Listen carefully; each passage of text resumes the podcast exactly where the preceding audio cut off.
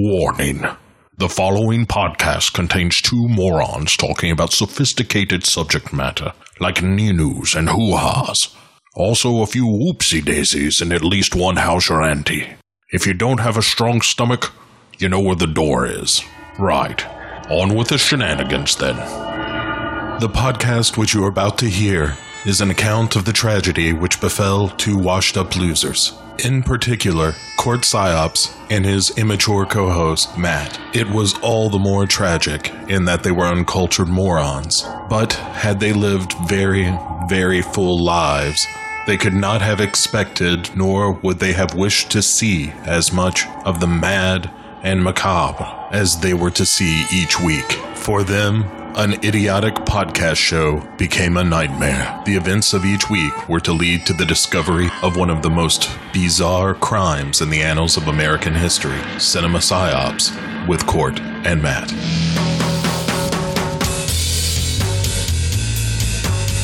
What is PSYOP? PSYOPs for psychological operations is very simply the art of influencing how people feel and think and ultimately how they behave and what they do. You don't have to defeat the enemy on the battlefield. It's better if you can convince the enemy to do what you want him to do without having to fight. And that's really the intent behind PSYOPs, to convince people to do what you want them to do. So how does PSYOP fit into what's happening now? The two points I'd like to make with you and the audience is that first and foremost, PSYOP saves lives. The second thing I'd like to say, a lot of people have misconception about PSYOP. They think it's something deviant and brainwashing.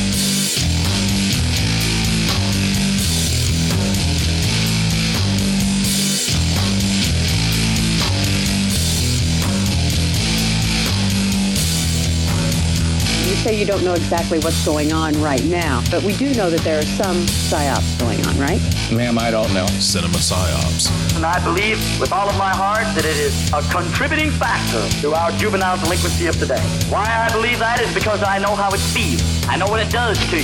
Cinema psyops. They think it's something deviant and brainwashing.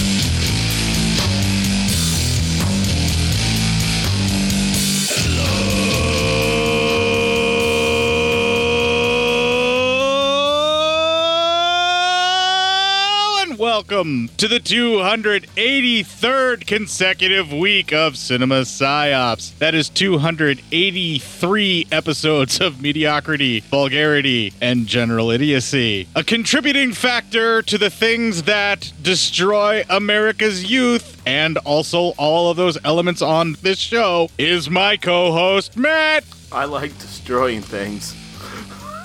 I like to set them on fire, including the morality of the world. Yeah, morality's not what it used to be. Um, It really well, not anymore. I mean, Jesus Christ. What? I mean, let, let's just let's just take stock of where we were a week ago when we recorded this. yeah, you just was, got it was over. a different world, man. you were just getting over COVID. There was no seditious treason being perpetuated. The Capitol building wasn't stormed by a bunch of fucking babies. Yeah, over a really symbolic gesture of a vote that doesn't really stop the fact that the election happened. This was more or less an intimidation tactic that failed miserably. Yeah, yeah, but uh, it, it happened. And uh, man, it's really enjoyable right now watching, uh, uh, you know, all the roosters come home to roost uh, with uh, all the trouble. A lot of them, like, they're on no fly lists and getting fired from their jobs. And Yeah, there's a Twitter supercut of all of the recipients upon no fly lists and being arrested upon ri- arrival at their home airports. Yeah. Um, cut to Layla by Eric Clapton. Um, are you kidding me? Yeah, like like they like they basically did for the arrest that happened at the end of Goodfellas. It's fucking genius. Oh my god, that is Yeah. great. It's I mean it's it, it's not like this like you know redone thing where they put the people's faces over top or do any like Yeah. reface app or anything.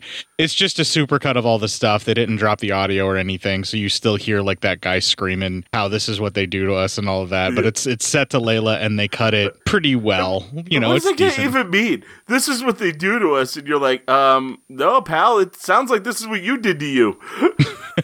Well, you can't accept the consequences of your own actions. That's what put you Is where it- you are. Weren't they supposed to be the party of personal responsibility? They're not the party of anything they used to be, and I'm fucking done talking politics now. All right, we're done. We're done. I just, I, it was fucking hilarious where we were a week ago You to I mean, fucking it's- now. It's a treasonous act on our own soil perpetuated by white nationalist terrorists. Yes, yeah, no, that's It's- it. it's a- that's exactly it. It's a violent insurrection. We would be remiss if we didn't fucking comment on it. yeah, but I'm also I mean- really done talking about it now. but yeah, I mean, it's been a week now, and it's all anybody's ever probably fucking talked about. So, I mean, yeah, I'm done too. Well, it's it's been like three was fucking days. to mention. It's been like three fucking days. We're recording on Monday night, so it hasn't really Yeah. been. Yeah, Yeah, but it's been enough days. yeah. I guess it would But be like a business amount of days. Like it's been about four or five max, but it hasn't been a full seven. But still, a lot of a lot of fun was had for a few days there. Fucking dumbasses. Oh, Jesus Christ. All right. So we finally made it to our next Tigon film. We are talking about Blood on Satan's Claw tonight. Yes, I'm assuming you have not seen this before. I'd never seen this. That you are very correct. Okay. Now, when we did Beast in the Cellar, I did a little bit of a discussion of Tigon, and I always got Tigon and Amicus confused. So this week, I decided to do a little bit of research and a little bit of reading on the various film production companies. Now, pretty much everybody is familiar with Hammer Films. A lot of people know that name. Even, you know, a normie such as yourself has heard me talk about Hammer Films. Yes, yes, Although you're not much of a normie anymore, you've been trained up. yeah, I have. So, but I mean, even early on, I heard you talk about that before I got all trained up. Yeah. And um, you know, there are there was a very religious family that I was friends of the son. Him and I were classmates when we were in grade school. And because the Hammer films were rated G, it was okay to watch them even though they got really weird and kind of salacious. Most of them came back Yeah. as r- rated G, but they you know snuck things past on the ratings board. Like they sh- they showed you boobs and like super bodices that pushed them up and out of the way, but they kept the nipples covered so it was still rated G. well, I mean, hey, there you go. right. Fi- Uh, but Damn was- the man. But like this childhood friend of mine, I was over at his house and we were watching like Frankenstein and Dracula, like the horror of Dracula as we know it over here, and then Yeah. the Curse of Frankenstein. We were watching stuff like that over at their house, like before we went to bed, and it was great and a shitload of fucking fun. And they're rated G, but it, it was okay. But Hammer Films is probably the more prominently known out of them. But there's pretty much three major ones from the same era as Hammer, and Hammer goes all the way back to like the early 30s, and then they had a resurgence, and then they started making horror films. And I'm focusing in on the more well-known three producers of horror films out of Britain. Um, Tigon is one, Hammer as well as we already mentioned, and then Amicus Productions. Now, when I was talking about Amicus, I was trying to find the term portmanteau, but my brain just wouldn't let me get that word. okay. um, it's um, a fancy word that means the same thing as like anthologies. You know, so a, a portmanteau horror would be the same thing as an anthology horror film. But portmanteaus don't necessarily require the wraparound story that you usually get in an anthology film, but they can be there. You know, to to kind of help. And Amicus produced a lot of these portmanteau style films, and they kind of got known for that. So I'm sure a lot of folks have seen um, some of these Amicus films and may not have even realized that these Amicus films were actually, you know, Amicus films or that there was like a specific company that put them out.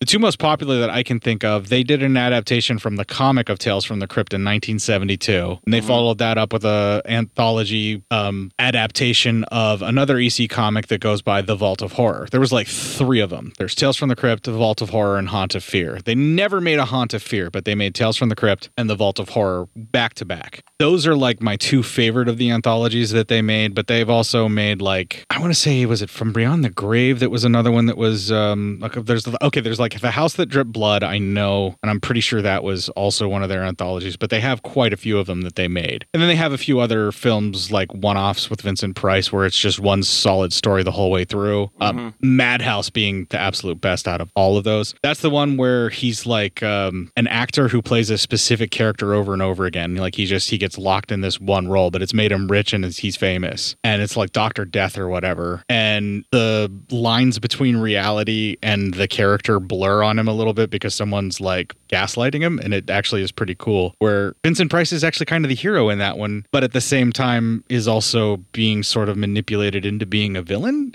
it's really kind of cool. And he plays a villain. So he's Weird. like, so he's like almost playing himself, playing a guy that's being slowly turned into a villain who plays a villain. in these movies. It's really bizarre. Uh, Interesting. but because like Tigon wanted to stand out from these other two studios, they wanted to find something that was their own niche. When they started making Blood on Satan's Claw, they wanted to veer away from what it was that Hammer was doing, and they wanted to sort of veer away from the things that Amicus was doing because Amicus was doing more of these portmanteau anthology style films. But at one point, one of the producers wanted to take the main story of what the idea was going to be for Blood on Satan's Claw, and they wanted to have these sort of individual stories that were told like another horror anthology. And what's interesting, if you know that when you're watching the film, you can kind of see where these various stories diverge, but there's like an overarching thing that does wrap them together. And if they were to have done it as like an anthology, they could have had different people in different scenarios, different towns or whatever, different parts of the story, and just one person traveling around, you know, dealing with it. And they they could have totally pulled that off, but instead they decided, you know what, no, let's make this all one solid story. We've got a really good idea here, and that's kind of where the the crux of the story for Blood on Satan's Claw really kind of came from. And it's kind of an interesting thing to talk about before we start digging into the film because as you're discussing it and as you're going through it scene by scene and in the 20 minute block kind of deal, you're going to probably see where you're like, hey, this might have been a good spot to break off, and then we're going to start another story in an anthology. But they still found a way to weave it together as one solid story. Nice. So I just think it would be an interesting take. Hey, and we may completely fuck it up and we may not be able to do it. Maybe they covered their tracks enough. But Yeah. that's why I wanted to bring it up and talk about the three different studios and kind of discuss them and what their specific niche was because Hammer was known for doing like variations on a theme with the Universal monsters and really kind of going their own way with it and just kind of making them a little more risque, a little more sleazy, a little more gruesome than what you would have got with the Universal Studios. So Tigon starts making films and they're like, yeah, we don't want to do that. And then Amicus starts making these anthologies and that makes them veer away from doing a film as an anthology and kind of making it its own thing, which is kind of interesting where, you know, you, you want to offer people something different and hope for the best, you know? Yeah. Yeah, I get that. but I, that's enough beating around the bush and talking about that. I just kind of wanted to discuss it. And I also wanted to bring up The Beast in the Cellar again because that film is still fucking with me the more I think about it. The, oh, yeah, the beast in the cellar. Yeah, that wasn't. That's still messed up. Yeah. yeah, it's a cerebral horror thing where you have to really think about it for it to really affect you. And the more you think about it, the more it messes with you. But if you mm. really don't pay too much close attention and you just want gore, you're probably going to be bored. Yeah. And I'm and, and hey, I don't want to have to pay attention to shit. All right. I'm done with that. That's why I make you do the notes. Uh, That's right. and with that, we're going to take our little break here. We're going to play the Legion GoFundMe promo. We'll have some music that I've taken right out of the soundtrack because Severin was so kind as to include that as a CD. And when we come back, we will have the trailer. This is Bo from LegionPodcasts.com. Hey, it's been a crazy time, and when the world gets nuts, we're happy to offer some old fashioned podcast entertainment. But for some folks, getting a laugh out of a show isn't really helping these days. People who depend on tips in their bartending jobs or have been put on furlough with no pay till the worst of this coronavirus threat has passed. That's a tough spot. That's why we set up a GoFundMe for members of our community, a sort of grand scale take a penny, leave a penny. For people like myself, for whom the recent disruptions haven't kicked us out of work, well, we can drop a few of those extra pennies in the GoFundMe jar. For those who are directly affected by recent events and find themselves looking for money to pay the electric bill or keep the water on, well, how about you give me a shout at bo, B-O, at legionpodcasts.com. Let me know the situation and what you need, and we'll do our best to make life a little easier. And you can find links to the GoFundMe on the front page of legionpodcasts.com, on our Facebook group page, or on Twitter at Legion Podcasts, where it's the pinned tweet. For those of you who are able, thanks in advance for chipping in. And members of our community who need a hand, hey, here we are. Remember, stay safe, stay healthy, and we're all going to get through this together. Legion isn't just a name, it's who we are. Thanks for listening to all the shows here on Legion Podcasts, and we'll talk to you soon.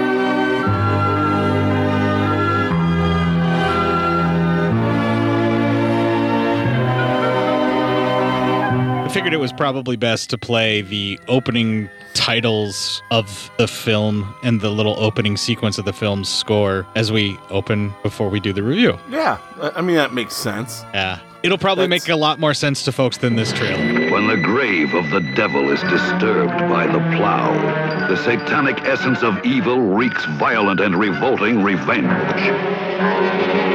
But it weren't human, sir. They were fur. And it was an animal's remains. They, they were more like some fiend.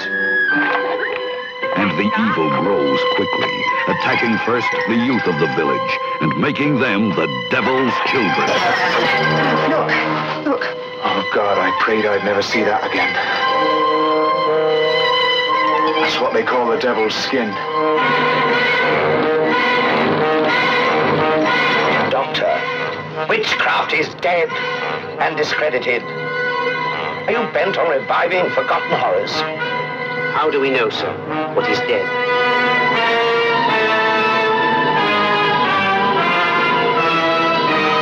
The blood on Satan's claw.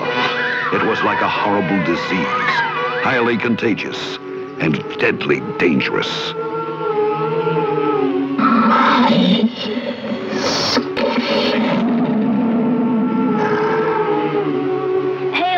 Behemoth, spirit of the dark, take thou my blood, my flesh, my skin, and walk. Holy Behemoth, father of my life, speak now, come now, rise now from the forest, from the fa-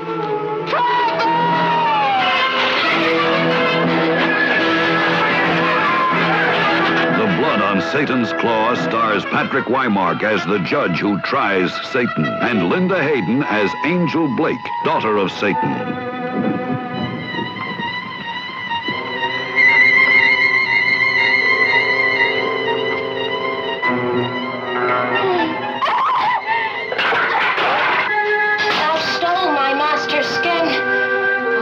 Thou shalt pay with thine. I, I think thou could be saved.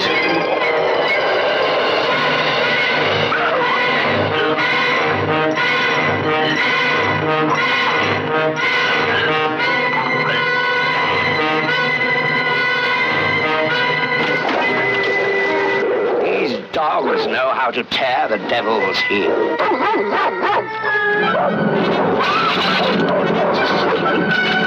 Thou telltale beast, thou set the dogs on me. Of course I didn't. Art thou ready to give thy skin tonight? Art thou ready?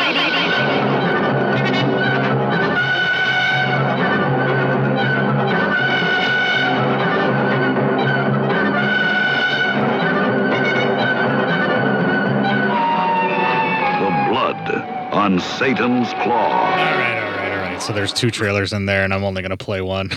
That's that's helpful. The blood on Satan's claw. The first twenty starts out. Uh, we see there's a boy. He's uh working the fields, and uh, as he works and kind of plows the field, all of a sudden, before you uh, know it, uh, he comes across his gnarly looking body and face, and it just looks horrifically bad. Did you notice that he actually pulled up the spine so it looked like it was folded over on itself, like it was shoved into a smaller, shallow hole and buried like oh, that? Shit, I did not notice that. Yeah, But it looked damn. like, it, or either that, or because of the way the plow was going up, it might have hit the pelvis area where the spinal column was and pulled up the spine. And most of it is intact, and it still looks relatively fresh of a skeleton for ever how long it was supposed to be there. And the eye was way too fucking intact for the rest of the skeleton to be cleaned. Yeah, well, I noticed the eye part. Yeah. Yeah, it's just everything about this is just like, what the fuck? So, um, that boy then runs and meets with the town, well, not just the town, but the area judge and uh, the mistress of the land, and that's our first clip. Oh, yes, sir, how do you do? What is your name, young man? Ralph Gar, and it please you, sir. I wouldn't lie to your worship. And you work these fields each year. Yes, sir, I be ploughman to Mistress Banham. Ralph, you disturb me greatly with this tale. I don't mean to, ma'am. If you have unearthed a corpse, man, summon your local justice. It's hardly a case for me. But it weren't human, sir. There were fur. Fur. Then it was an animal's remains. You're wasting my time. No, sir, honest. It, it were more like some fiend. You see, my dear Isabel, the way these old superstitions die hard. Come and look, sir. Then you'll believe me. Pray, dear Judge, do ascertain the truth of his story. Merely to set my mind at rest. Very well. We'll investigate your fiend. All right. As the two go to check it out in the field, we see a young man named Peter and his fiancee, Rosalind. They are meeting with his aunt, who's this Mistress Banham of the land. Um, the aunt is not impressed with his new fiancee. Kind of a bitch about it, too. Yeah, real big bitch about it. Um, then we cut back to Ralph. He takes the judge, but the corpse is gone. As they kind of look around because they can't find it anymore, they run across the town reverend who caught a snake and is playing with it because apparently he likes playing with snakes, and that's kind of fucking weird for a reverend. Not gonna fucking lie. I mean, especially back then. I mean, he could be like St. Patrick and getting the snakes driven out of the area. Possibly, but he seemed to really like the snakes more than anything else. He could also be taking up snakes like the religious zealots in the hills. That could be. Yeah. I just thought it was weird for this certain time. Uh, Um, it is. Everything that's going on in the movie is set up to make you feel like something's just not right. Like there is an overarching feeling of something being amiss in this little village. Yeah. It really is. Well, that night, Peter, Rosalind, the judge, and uh, Peter's aunt, they're all playing cards. And as they get done playing cards, Peter says he's going to give Rosalind his room. And the aunt's like, I won't hear that. She can sleep in the fucking attic. And you're like, holy shit, why are you such an asshole? I believe that she has an unhealthy obsession with her young nephew and wants to keep him all to herself. I also believe she wants to continue being the mistress of the house, in which I am under the belief because uh, it was said earlier by uh, uh, one of the mistress's servants. She said, "Oh, there might be another mistress of the house." Oh, so she's I- like I- the queen regent, but the queen Yeah. is about to become the queen queen. I'm almost positive the aunt has that land. Probably only until her nephew, who's probably landed, actually is gets married, and then she'll be deemed obsolete. Spinster time for her. No I mean- wonder she's being such a horrible twat. Yeah, that's, I mean, and I honestly think that's the reason why. Yeah, good call. Because that's how it went a lot back then. Uh, so Peter walks her up there, and she doesn't like it, but he says he'll show up at 11 o'clock when everyone else is asleep, and then they can get down um, and do some weird shit, uh, whatever they do out there. And uh, I do then- believe they're going to snuggle very closely and no actual sexual intercourse will take place because this is way too long ago. the, those skanks. I can't believe they would do that. Um, In their own home in the safety of an attic bed. they're gonna cuddle? How dare they? They need to be married for 10 years before you can cuddle. Otherwise, it's just indecent. yeah, it's just indecency. Anyways, Rosalind's upstairs. Uh, she starts hearing noises. Uh, Peter and the judge uh, have a few drinks, and the judge tells Peter uh, to be careful of uh, the heart's wilds, the heart's wants when it comes to women, and even goes far as to say he used to fancy Peter's aunt. Uh, speaking of said judge and also said uh, judge drinking, uh, wanted to point out um, one of the producers in the behind the scenes featurette that was on the disc had said that that man had a case of some type of alcohol. I couldn't catch what it was. I'm hoping it wasn't hard liquor, but would have a case delivered to his dressing room every day and was a functional alcoholic. And other than the smell, you would have no idea just how much he was drinking. God damn. So this dude was like blind Fucking- drunk on set all the time and gave this performance. Hero mode. Hero mode. That's like Oliver Reed. that is a man to look up to. That's That Oliver Reed levels of drinking. that is elite. That man came to play, and he played the game right. Big ups to that guy. Um, yes, alcoholism is Matt's thing that he loves. that's my sport. It's uh, it's it's what I do. Then Rosalind, she sees something uh, coming up from the floorboards, and she freaks out. As the judge and Peter wait outside the door, the aunt goes in, starts slapping her around. You can hear it, trying to get her to calm down. Then the aunt gets her face scratched and she gets out of the room. The judge orders that Ralph board up the door and he'll have what essentially is like the paddy wagon come to get her the next day to take her to an asylum. So not good for her. No, that's fucked. Because back then it's not like, you know, insane asylums were the best place in the world where you want to go. I mean, they're still not all that great, really. No, they're I mean they're not, but I'm just saying back then they were even worse. no, you wouldn't find a more wretched hive of scum and villainy, and that was just the staff. Yeah, exactly. Uh, or their quote unquote doctors. So counts as staff, dude. Yeah. Um. So obviously Peter is distraught about this. Uh, he's uh he doesn't really uh like this idea. I mean, that's the place But- he kept his vagina. Yeah, I mean, come on, what, what are we gonna do? So the next day, the aunt is sitting there and she has a, a, a severe fever and she is not feeling very well. We then cut to three kids who are playing outside, and one girl named Angel finds something on the ground and she, all the others want to see it, the other kids, and she runs away from them and they chase after her. So we don't know what she found, but she found something that all the other kids wanted to see. Um, uh, Rosalind is then the that same day she's let out of the room and she looks all fucking crazy like. And as she passes Peter, he sees that she has a claw hand. Uh, so you're, you're kind of like, holy shit, what the fuck?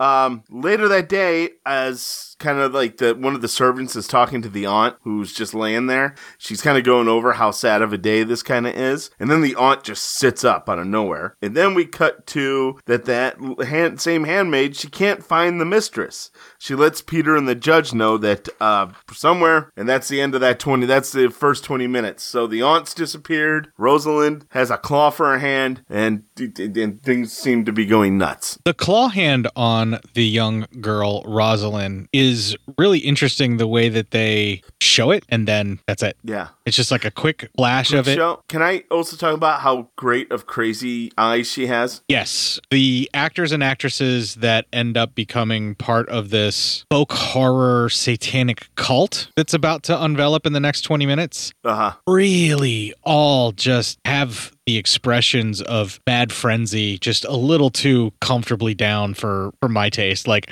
i'm a little worried about them and what happens in their lives with the frenzied looks they were able to achieve Right? I'm like, uh, they're really like- talented yeah Yeah, I mean, holy shit. That's, I mean, just the I- fucking most eeriest shit ever. I've seen people that are that far gone behind the eyes and they capture that that just vacant something else is driving right now feel a little Yeah. too well. It's really good at what they do.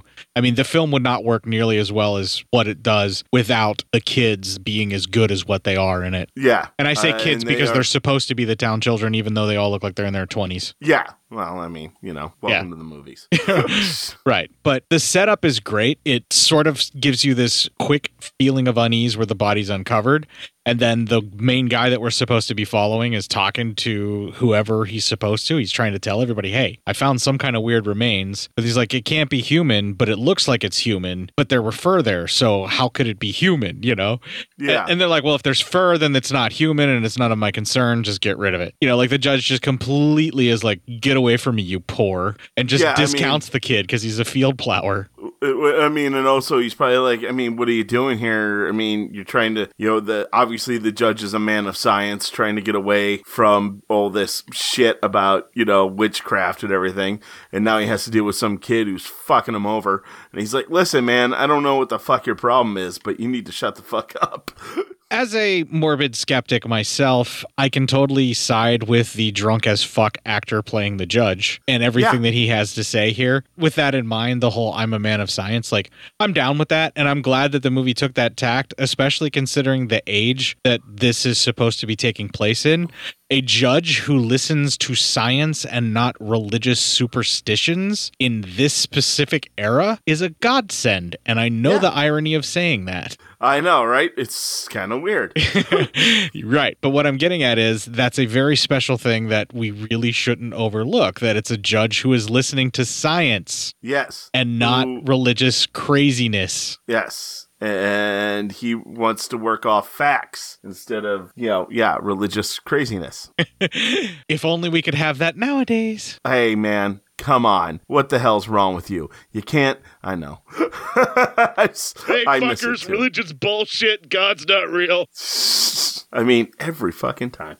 So, we start the next 20 minutes with um, at uh, the religion school because it's a school but being taught by the local reverend. Um, the kids are all messing with this little bag that Angel has. And they're all looking into it and looking into the, its contents. And then the preacher demands to be able to see it because one of the girls looked inside, screamed. And as he comes by, uh, he checks the bag and a toe with a large claw falls out of it. Well, the kids all are able to pick up this toe with a claw or finger with a claw, whichever one it is. It could be either or because of the weird misshapen bit of it. And it looks like if it was a finger, it may have just been like the second and final knuckle or a, possibly a thumb. Yeah. And as they kind of, all the kids hide that, the preacher gets the bag, but Angel keeps hold of the claw. And as the, the preacher checks the bag and he's like, there's nothing in there that's weird anymore. But yeah, he's not very happy and all the kids are kind of fucking weird. This Um, sequence, the way the kids all work together as a team and the way that they all cooperate and they're looking at each other and they have this very sinister joy at fucking with the priest like this was really well done. And it just gives you this very sinister sense of the willies. Yeah, yeah, yeah. You definitely get the willies on this one. Yeah, it's cool. it is really fucking cool. I really dug it this time around. You definitely are like, um, hey, why, why does it have to be this bad? Why are you all children of the damned? Stop it. Yeah. Can we, uh, can we just settle it down over here? I mean, I think you're all being a little too damning. So then we cut to a man, the town squire, it sounds like, visits the judge, and that is our next clip. They've lost the scent completely, my lord. My hounds could have done better. She must have the constitution of an ox. She was a sick woman. Indeed, Lord, as you say, she was a sick woman. I must confess, sir, I fear there's something very strange afoot. Did you hear what Gower turned up with his plough? Justice Middleton, I myself examined the furrows. There was nothing. Nothing, of course. Unless it were witchcraft. There have been some cases. Witchcraft?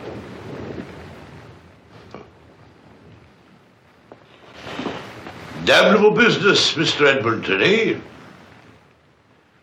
Fear nothing, the hunt goes on.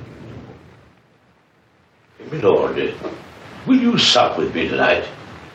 Only humble fare, but the finest in the Shire. Thank you, Squire. I remain here tonight. The lady was a dear friend of mine. Naturally. Out of respect. Well, gentlemen, uh, I take my leave. There's evil in this house. You must cleanse your mind of such fancies. Would they have taken me with her? Time will relieve all. And rest. Go to your room. And I'll go to mine. Ellen!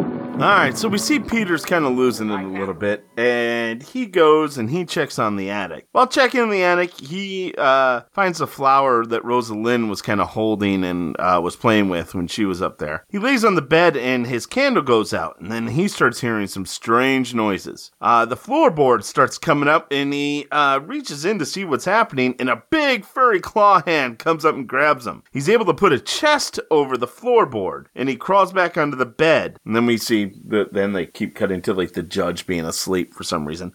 Uh, then Peter falls asleep on the bed and then is woken up by being choked by a claw hand. He grabs a knife and he starts hacking away at it. But we then see that the hand he's stabbing it is his own. And he cuts off his own hand. And the judge breaks in and finds him.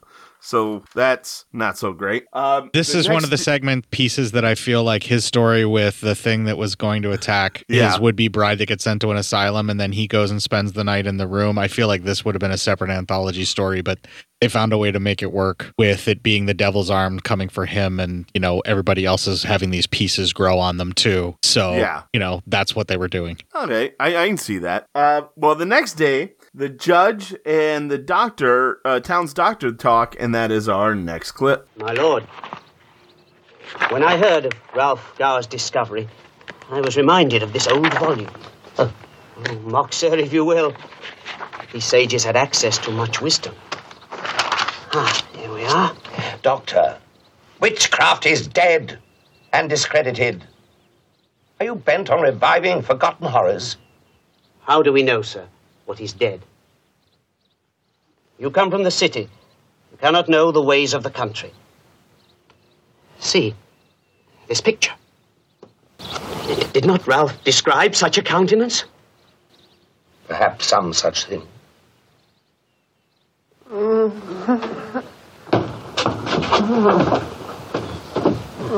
The drug is wearing off. But his heartbeat is strong. Uh, doctor, I am leaving soon. As a favor, might I request the loan of this book? It might merit further study. No good news, I regret, my lord. I've had to call off the chase. There's no trace of the lady anywhere. I fear she is lost to us. And how is it with thee, young fella? The doctor is confident that Mr. Edmonton will survive. Splendid. Thankful for small mercies. I have to leave you now. Oh, of course, affairs of state. Fear not, my lord, the matter is in good hands. Unfortunate you could not sup with me. Most unfortunate. Yes. Assist his lordship there. Your lordship, please don't you desert us. Squire Middleton will keep watch over you. I have important business in London. And you shall spread no more rumors around Ralph Gower, understand? Witchcraft. Pah! Well, perhaps you will have peace from now on. There will be no nonsense, sir. I am father to all here. They love me, but they obey me first. Have a pleasant journey, your lordship. I shall not forget you. I shall return when the time is ripe. But you must have patience, even while people die. Only thus can the whole evil be destroyed. You must let it grow. Yeah, grow. um, uh, we cut to after that a young boy in, named Mark and a girl uh, named Kathy. They're walking home, and the boy's starting to have pains in his sides or the side of his back. Uh, so when he gets home, his mom gets worried, so she goes to the doctor for the boy. Um, so uh, as Mark's at home, he's trying to eat. These two girls come up to his door, looking creepy as all fuck, saying they want him to come play, and that Angel asked for him. Well, he must have a crush on Angel because he gets up and goes running. Um, at school, the Reverend is now all pissed because like half the kids aren't even in class, and so he's starting to get really ticked off about that. yeah, And, how's he uh, supposed to fleece them for their tithe if they don't show up? Yeah, well, exactly. It's like, hey, listen, there is no more, you know, there's there's no more there's no more uh, religion if if you can't make people, you know, fucking do what you want and uh, you know, take all their money. Yeah, if you can't Uh, if you can't run your confidence scheme of no, trust me, this is insurance for the afterlife to get Yeah. your tithe, then you can't do what you do. And I mean, you should trust them, right? Because I mean, I look at them; they don't have to pay taxes, so you should totally listen to them.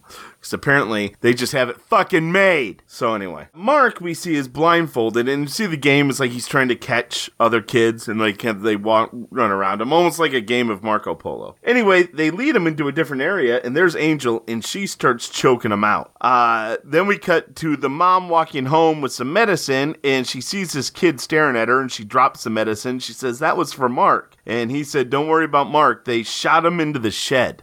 Okay. So she enters the shed to check it out, and she finds Mark's body all cut up. End of that 20 minutes.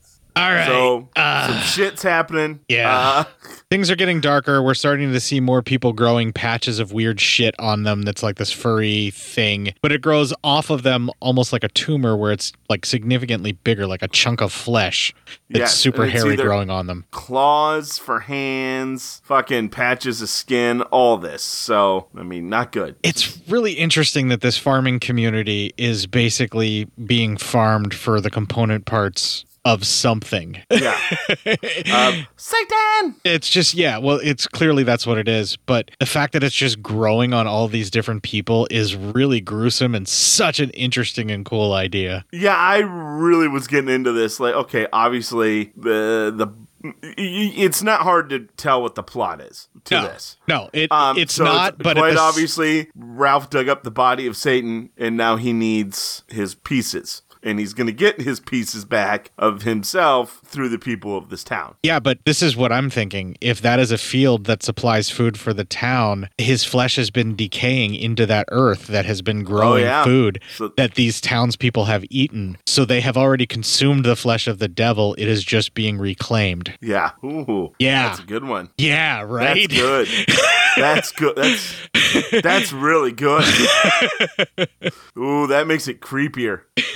yeah, like it's body horror too. Like it's been there the whole time. This town has already been off. It's already been corrupted. It's just Yeah. been enough to where he's been spread out enough across the town that it's now time for the resurrection from this. Oof. They are reaping what and, they and sowed. maybe and maybe but with his body buried it was all fine but once it was uncovered now he's able to you know, like go off and you know fuck with people.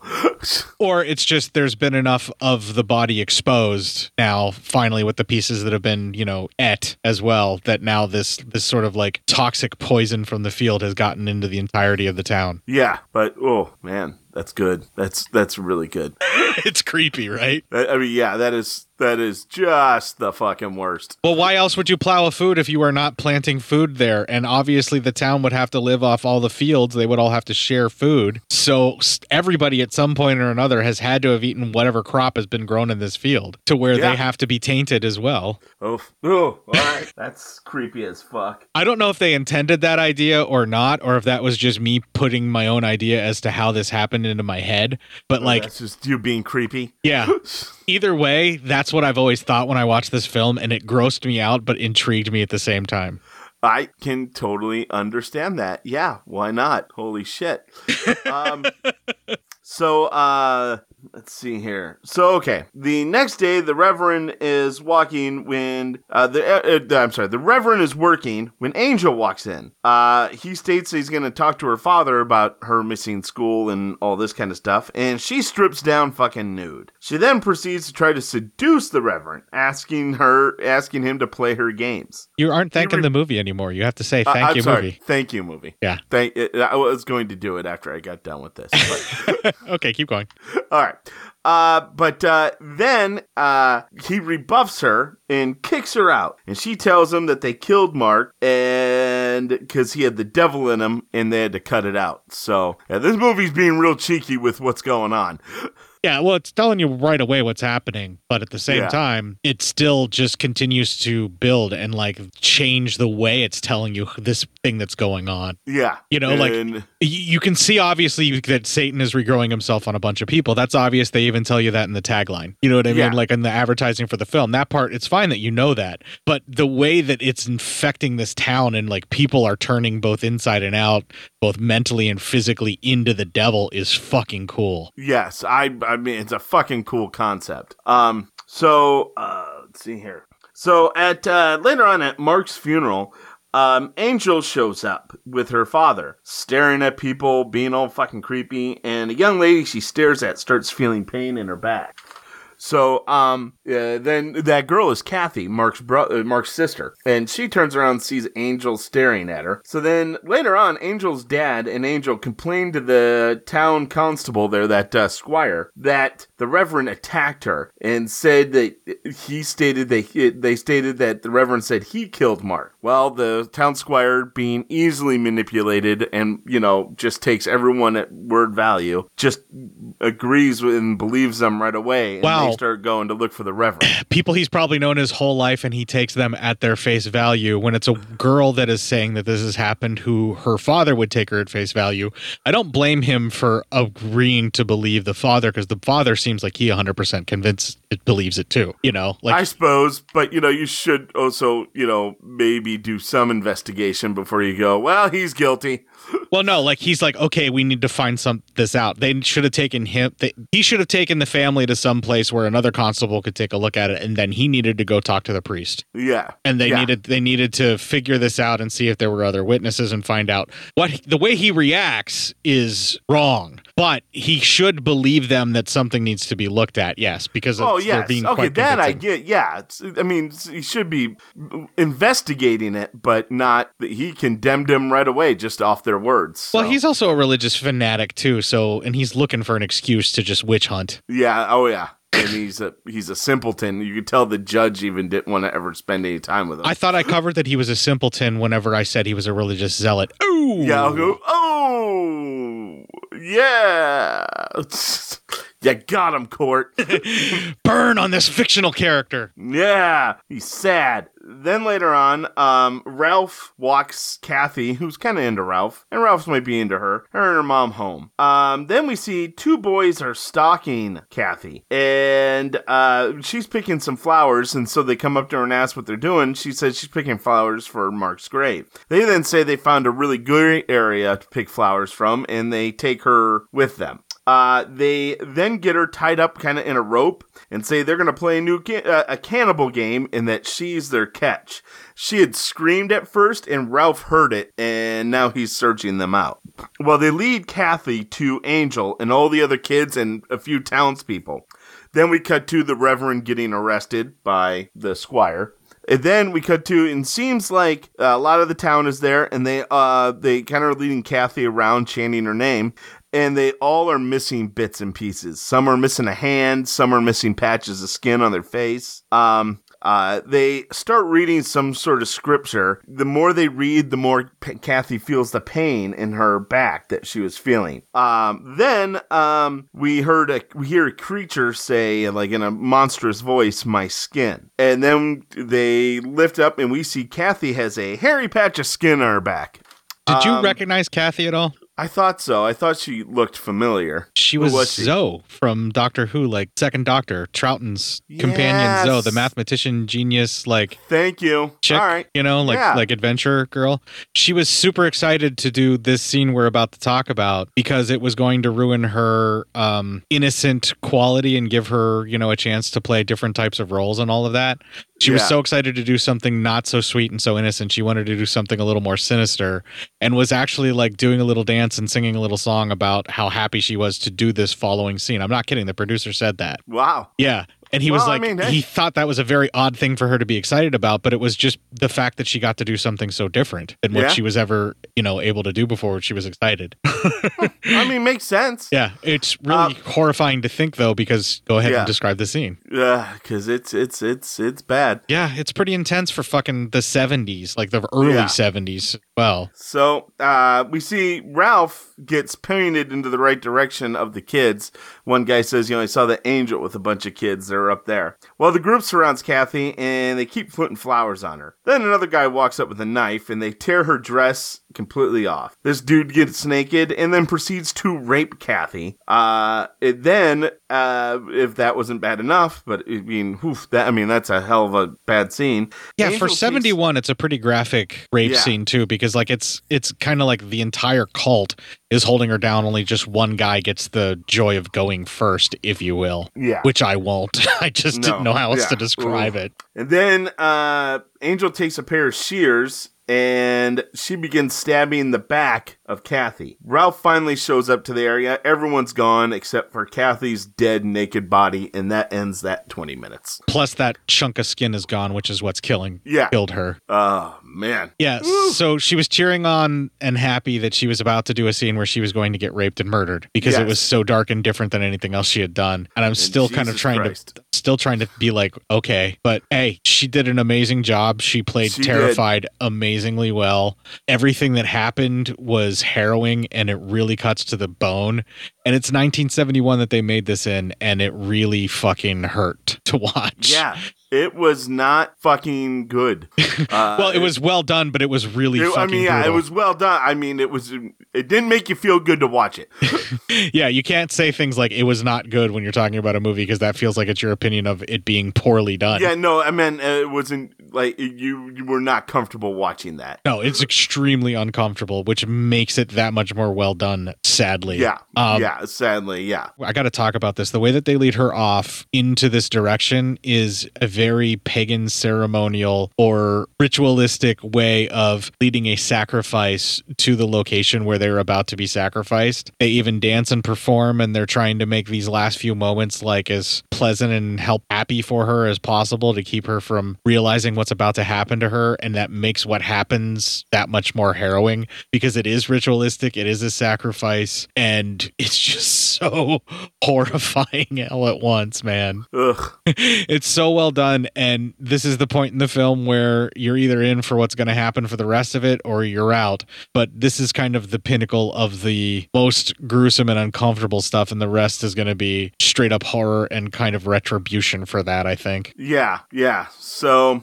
the next 20 minutes start um the uh we see that the town squire is interrogating the reverend until ralph shows up holding kathy's dead body telling him that it was angel and many of the other children. So then the the town squire is like oh shit lets the reverend grow and says that they're going to strike now while it's hot. So the reverend is let free. Uh Peter overhears what's happening and he gets on a horse. He's, you know, he only has one hand now, but he gets on a horse and he rides to the judge, and that is our final clip. I have not forgotten you. Your village has been much in my thoughts. You would not recognize it, sir. Dreadful things are commonplace, and mere children commit the foulest deeds. Children? What deeds? They. they murder one another. We fear that witchcraft has returned. It is more than witchcraft. I am ready to return. But understand, I shall use undreamed of measures. So, I mean, that's creepy. It's like the judge is like, all right, it's time now. He knows what's up. Like, he's been telling them, no, what you're talking about is not witchcraft, blah, blah, blah. But then all of a sudden he's like, oh no, this is far beyond witchcraft. Like, this man of science knows something even they don't. Yeah, like, no, this is fucking, this is just gonna be bad.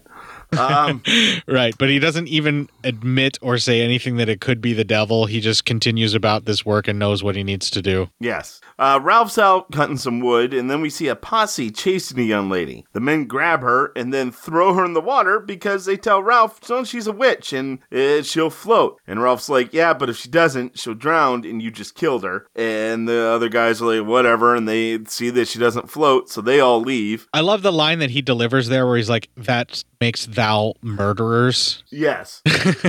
I mean, Ralph knows what's up. So, um, Ralph does find her and grabs her and he takes her to Kathy's mom. The girl is still alive, and as Kathy mom cleans her, she finds a hairy patch of skin on the girl's leg. So Ralph recognizes it as the devil skin. You heard that in the uh, trailer when he says, "You know, I wish I had never seen this again." Um, so it tells you Ralph has seen this before. This old hat. Um, so the doc then checks her out, the doctor, and he wants to let her die. Uh, just saying that you know the the devil's on her, but Ralph convinces him to try to cut the skin off to save her. Uh, the doc does cut the skin off in a pretty cool scene. Uh, not a lot of blood. They even state that they state uh, that they uh, that there's no blood around the wound after they cut off this patch of hairy skin. Um, the Ralph states that it must be burned, and the doctor agrees, but he's still gonna examine it. Uh, then the girl wakes up and she's wondering why her leg hurts. And uh, later on, Ralph visits her, and we find out her name's Margaret. She says the angel is calling to her, and she should go, and that uh, they stole her master's skin.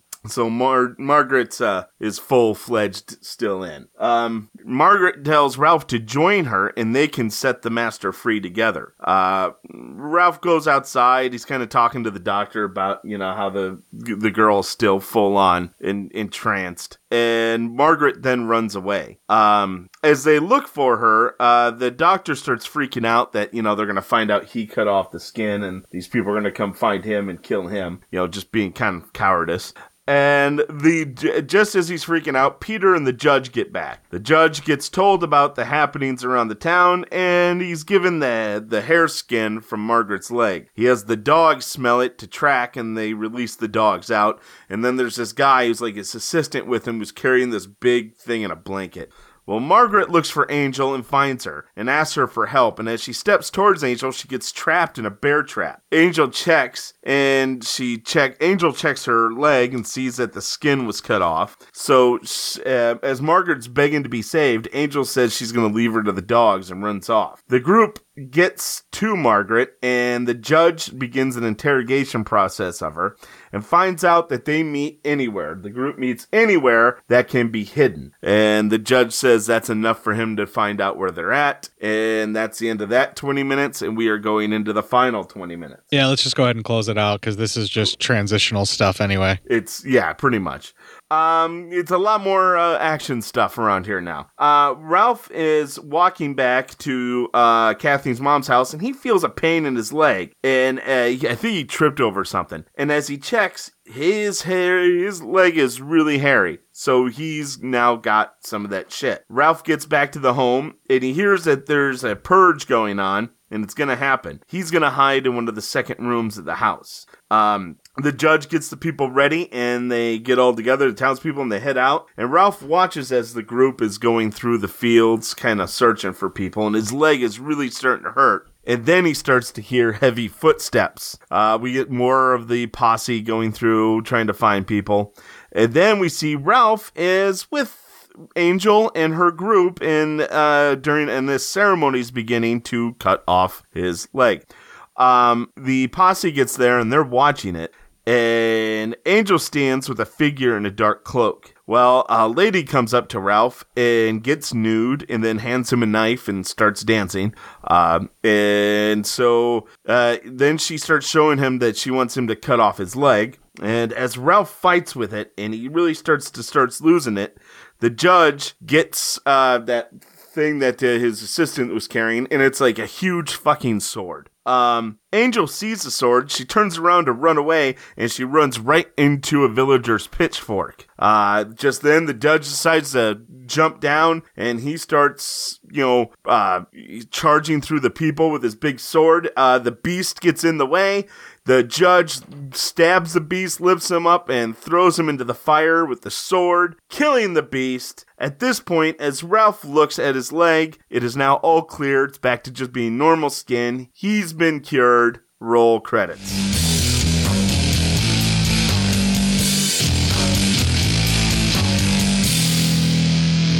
All right. Yeah. Woo. Yeah. Woo. Fucking that judge jumped down. He's like, "Fuck it, let's let's kill everything." okay, that was like uh the sword was actually like a cross. So when he's holding it? the hilt of it was like the top of the cross. So he's basically holding an upside down cross to kill Satanists with, which made no logical sense to me. But then I was like, whatever. It's a really cool looking fucking giant fucking sword, and that's why it's killing stuff. Yeah, um, and it, it, it, to me, it looked like someone just took like a iron, like like an, uh, uh, you know, An like old school wrought iron fence. Yeah, yes, that's what it looked like to me. Yeah. like it, it was like a wrought iron cross that they pulled from a church and forged into a um, devil massacring machine of a sword. Yeah, I mean, it was a fucking epic sword. yeah, it was pretty fucking big. Uh, the last little like sequence where the devil's raised and um, Linda Hayden's character is just all up on him and like nude and writhing against him, and Jesus Christ, the orgiastic shit that's going on for a 1971 film in this like little fucking ritualistic scene that's at the end that they happen upon, and then having them all just kind of like storm at them like occultist type deal, trying to protect the ritual, just really, really sells everything that's been building up to. This is, this is a really cool crescendo. And I like too that the face of the devil was as fucked up as that woodcut. Like that's what it actually looked like. Like this weird, misshapen, not right thing that you just couldn't stand to look at. Like it was a really bold choice to make it that kind of a sculpt where it was just that off and just weird, but like Yeah. still hairy and still horrific. Like you would see in those types of woodcuts. Like they tried to make it as accurate as what those woodcuts look like. Like that weird and just off putting, but at the same time kind of goofy, you know? yeah.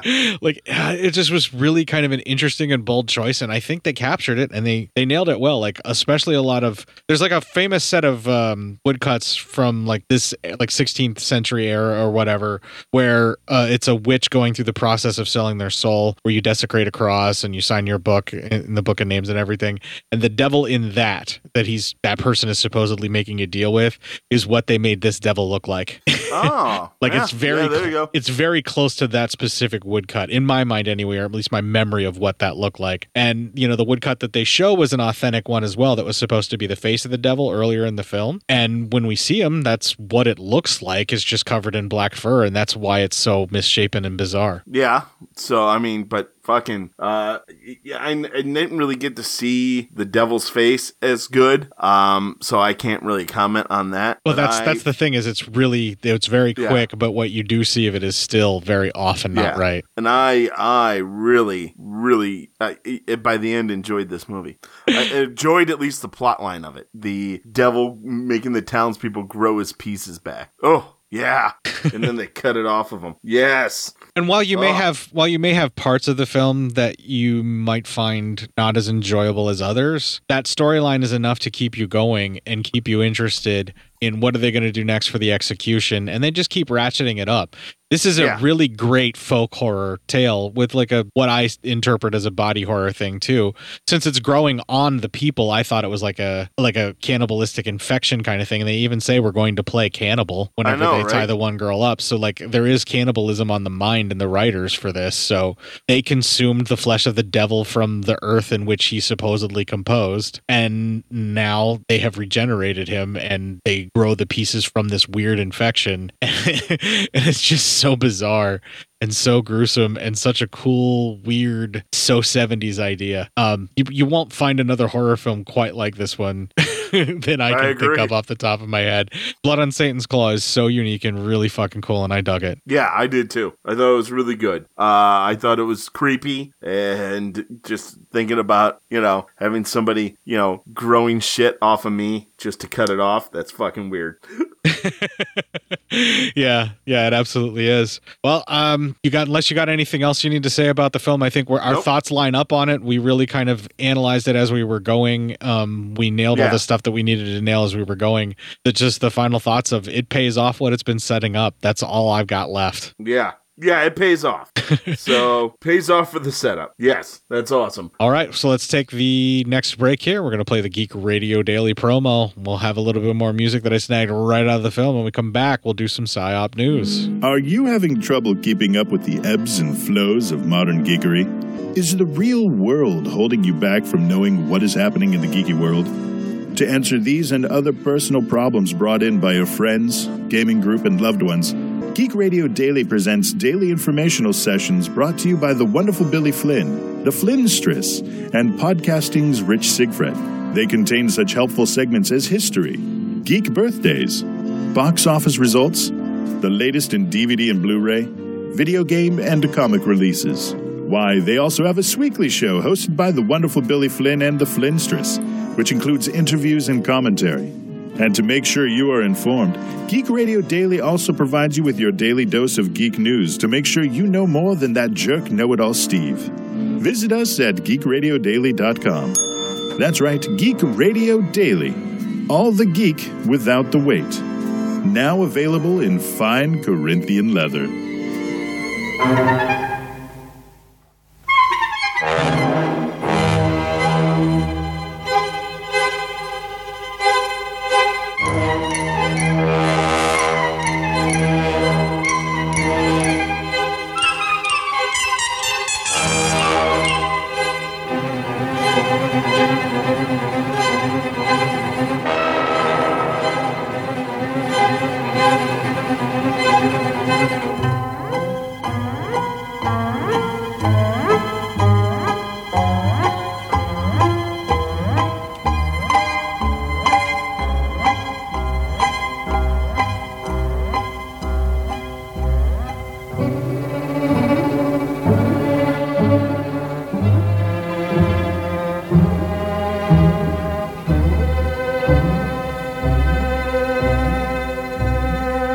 Right, I have loaded up the filthy fucking clipboard, so now we can get this going.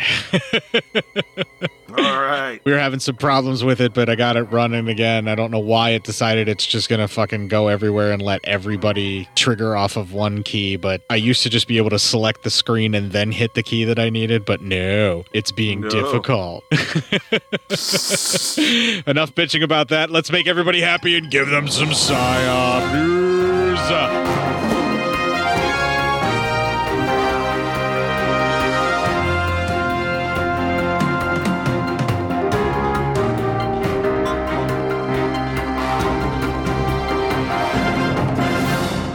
I found this one. Matt's taking credit for someone else's hard work. Film at 11. Fuck that. I only do that with this show. So, uh, the, uh, so here's the headline Police officer mistaken for stripper at swingers party. An illegal party Old took place in Mar del Plata City, Argentina, where there were restrictions due to COVID 19, and the officer, who was dressed as a police officer, was thought to be part of the ongoing show. To hell with When the police arrived to raid the house, 20 couples were having dinner at a farm located in Sierra de los Padres, Mar del Plata, 400 kilo- kilometers To hell the south police. from Buenos Aires. I'm gonna stockpile all my guns because cops don't help you. Those were the previous. Uh, those are. Uh, th- those were the previous moment of the swinger party about to come next. Old cops are After- bumbling dummies. After it was denounced, some police officers and inspectors who work for the municipality knocked on the door at 10 p.m. A man opened uh, the door and kindly invited to let them in. Since the party uh, house did not have a valid permission and there are ongoing additional restrictions due to the pandemic, the officers decided to go in. All kinds of things you don't want on your dick. Are inside. The officers noted as saying that when they saw them, they thought they were part of the show and that they were strippers. Um, uh, so they said in, inside the house, one of the women who was uh, going to participate in the swinger meeting ran into one of the police officers participating in the operation. She thought uh, uh, she thought she was uh, she thought the female officer was part of the party and whispered, "Look at your eyes." Uh, that they made her warm up according to this report. I mean, this has got to just get like really uncomfortable after a while. I'm a cunt. I'm advocating corpse fucking here, is what I would have whispered in a stripper's ear. All the participants were identified and indicted by violation of Section 205 of the Criminal Code, which punished whoever disobeyed sanitary measure for uh, for the epidemic containment. Circle jerk. The premises uh, where the party was held were also closed, and the property owner will have to attend a court of misdemeanors, which will determine the fine. That or they just had a bukkake mouth party. You can't pay a bail? Well, I could probably fix that for a blowy. The rat who ratted him out, who denounced, or or as they put it, the person who denounced the party, Let's also jack said that it or was not the first time that they organized these kind of events, and that even the 20 married couples, originally from the city of Buenos Aires, paid a sexual tour that includes accommodation, transfers, meals, and several nights of fun. Pull out Uh, and further degrade her by coming on her. This is not the first time something like this has happened. In England, a police officer was also mistook for a stripper at a birthday party. So, a lot of times if a cop gets called, they know. Does this make me gay? I I mean, I don't know, possibly. I'm going to kink shame you for the stabbing fetish, okay? I mean, I think that's right. I should. I definitely should kink shame you for the stabbing fetish. I'm not in shape, and I don't that. know how to perform an abortion. Is that me talking about Dawn of the Dead? Yeah, of course it is. I love how you Fucking love that one. I must not pay that play that enough for you because You every don't. time I play, play it, you're like, wait a minute, me. what is that from? I'm What's with all that asshole cream? Play it again for me. I'm not in shape, and I don't know how to perform an abortion. All of these things are right. I would be shit Dawn of the Dead. Oh, that's not true, Matt. You could become human body armor. No, yeah, see, no, yeah, I'd be good for lunch. You know, even then, you'd be a bit gamey, I think. Uh, probably too much fat, and then you, I mean, they'd have to smoke me, render me out a little bit. Oh, brother. I'm just going to make it a shorter one this week after you talked about how you feel that zombies should cook you before they eat you. well, I'm just saying, probably uh, 275, keep it low, fat cap up, make sure you're seasoned, and then just let it go. And with that, we're going to play the Ending Legion promo. We're going to have a little bit more music that I snagged right out of Blood on Satan's Claw. When we come back, we'll close out this show. If you enjoyed this show, then make sure you check out the other great shows on the Legion Podcast Network, like Cinema Psyops, Cinema Beef, Devour the Podcast, Duncan and Bo Come Correct, Exploding Heads Horror Movie Podcast, Friday the 13th, Get Slayed, The Helming Power Hour, Hello, This is the Doom Show, Hero Hero Go Show, Kill the Cast, Underwater Kaiju from Outer Space, Jerry Hates Action, Legion After Dark, Mental Health, Obsessive Cinema, Discourse, Pick Six Movies, the podcast by The Cemetery, the podcast on Haunted Hill, the Psychosemantic podcast, Rick Radio, House of Wax, Dude Looks Like the 80s, Rabbit and Red Radio, The Shadecast, Short Bus Cinema, Two Drink Minimum Commentaries, The VD Clinic, Who Will Survive Horror Podcast, and Which versus the Doomsday Clock. With such a wide spread of shows, there is guaranteed to be a niche for you to fall in love with. Horror, politics, movies, books, sex, music, commentaries, health, video games, kaiju, action, news, comedy, and opinions that would most likely get you killed in some parts of the world. We are proud to bring you some of the best podcasting in the world. Check us out at www.legionpodcast.com, iTunes, Spotify, Stitcher, YouTube, and any other dark corner of the internet where podcasts can be found.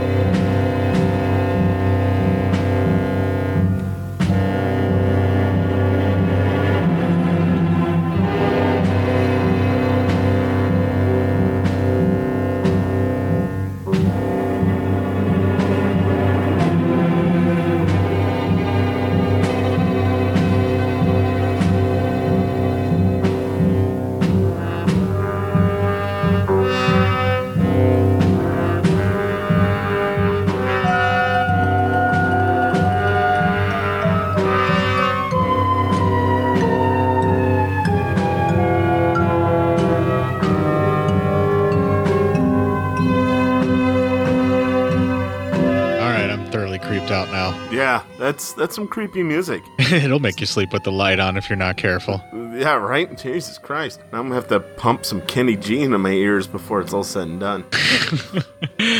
Oh, brother. Well, you can check other instances where Matt has referred to Kenny G in a positive light on our show, which I do not believe has ever happened before. But if it's there, all previous 282 episodes of this show available, legionpodcast.com forward slash cinema dash psyops. Honestly, don't know if Kenny G has ever been brought up on the show before this point. Maybe not. Um, I think Michael Bolton is what mainly we talk about. Yeah, it's only been like six years so far that we're heading up on. So, wow. All right. Da-na-na, All right, stop, stop. Sorry. Other instances of where I've had to scream at Matt for singing and or trying to make music when he's really pitchy. LegionPodcast.com forward slash cinema dash psyops. You can join our Facebook group where you can petition Matt to never fucking try to make music with his mouth. That's Cinema Psyops on Facebook. I'm Court Psyops on Facebook where I will implore Matt to never fucking try to make music with his mouth again. You can also find Matt Psyop on Facebook where you can ask him to never fucking try to make music with his mouth again. What if they ask me to make sounds? I Then will, what? I will ban them from the group and they will never be able to speak with you again. Oh no. Sorry, guys. You can email feedback to Matt, psyopmatt at gmail.com. Call him a fucking cunt because he never checks it. Yeah, that's true. Just call me a cunt. You can I- see I am a cunt. You can CC Court on that same email proving that you did in fact send it to Matt, cinemapsyopscourt at gmail.com. You know what? Call Court a cunt too. I mean, he needs it. sure, why not? You can tweet a couple of tweets to a couple of twats on the hate-filled shitfest that is Twitter. I'm at Court underscore psyop. He is at psyop Matt. Do you even check that Twitter ever? Yeah, I do. Uh, have you, you started my advice with the porn bots and following Of the course I various did. ladies? I mean, what the fucking what else? I mean, you said porn, and I'm like, okay, I'm I'm awake. Yeah. I hear you. the, the other you need? the other key to the happiness is anyone who sends a de- promoted tweet. Anytime a promoted tweet comes up on your feed, just block that person for promoting a tweet. It makes your Yeah, life how- much better. How dare they? That's how you handle Twitter and make it a little more enjoyable. Speaking about things that are enjoyable, we're also available on Instagram where we may or may not be enjoyable. I'm cinema underscore psyops there. He runs the world of Insta. or at least I run that Instagram there. Um, Yeah. and, and don't mention OnlyFans or you may get banned from Instagram because they're really trying to cut down on their sex worker business. I, that fucking man, way to go, Instagram, way to ruin everything. Fucking prudes. Right? Jesus. If you'd like more advice on how to actually properly, thoroughly smoke Matt, he's available on Facebook and also with the email, as I mentioned, because as Matt will tell you, he knows how to smoke every man's meat. Uh, wait, no, it's not like that. Well, that's all the time we have this week. Kick the fuck out of this week and make it your bitch.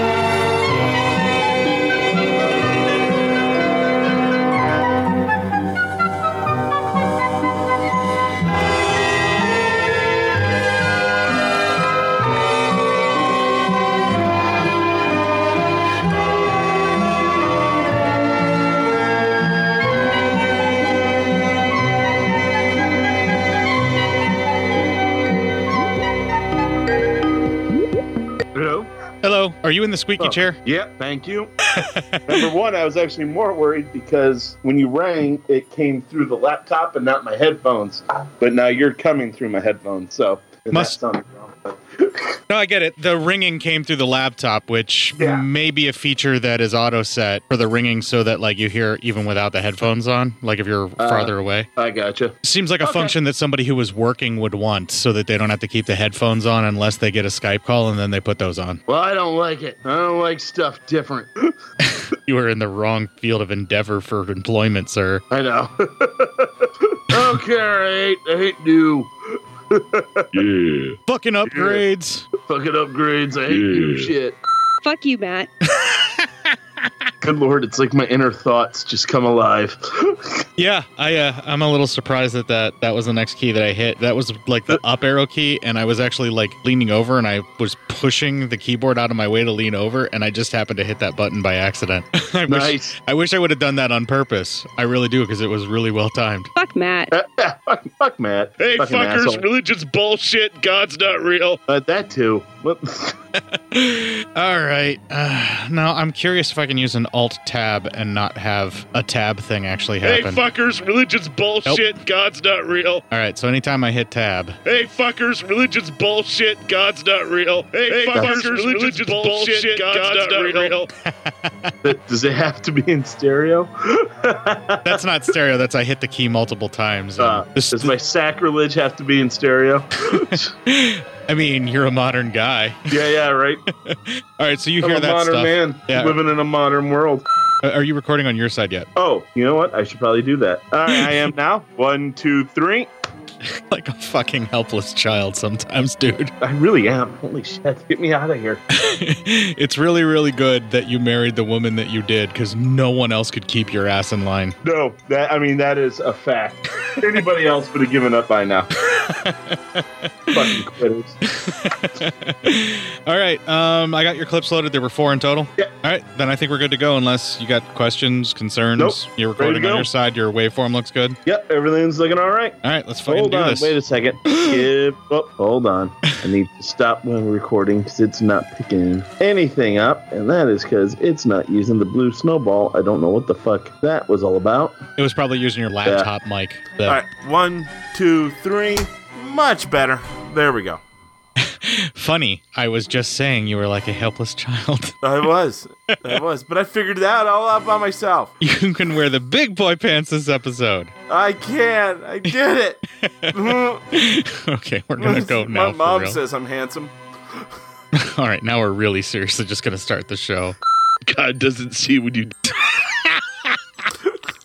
God damn it! All right, three, two, one. Because super uh, hot. Should... God damn it! Why is it doing double triggers? I'm gonna close these other ones. All right, three, two, one.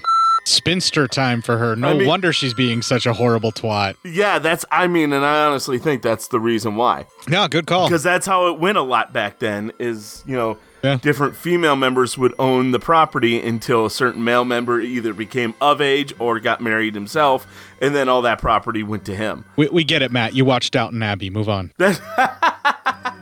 Actually, I never did. I know. I'm just fucking with you because you know a lot more about the inner workings of lords and lands and title disbursements. Yes, I. I. It's fucking hobby. Well, yeah, Um, you're a history fanatic. I get it. I'm just fucking with you, man.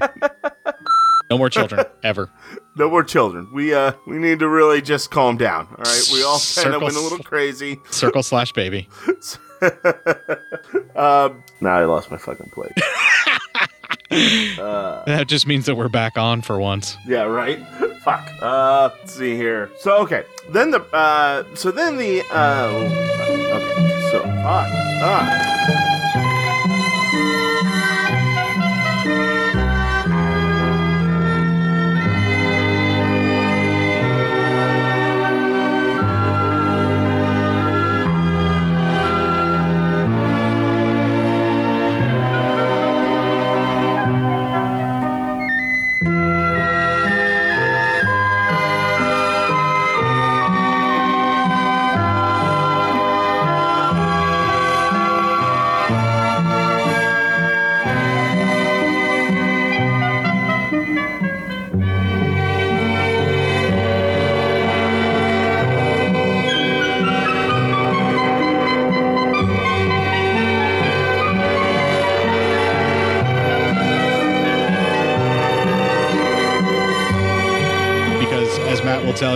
He knows how to smoke every man's meat. Uh, wait, no, it's not like that. Well, that's all the time we have this week. Kick the fuck out the this fuck? week and make it your bitch.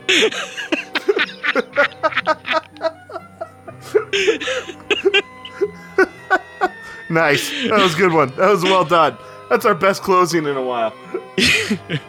yeah, whenever I stop trying to like compare things and do a segue, if I just found something and just dove on it, yeah, it works better, I think.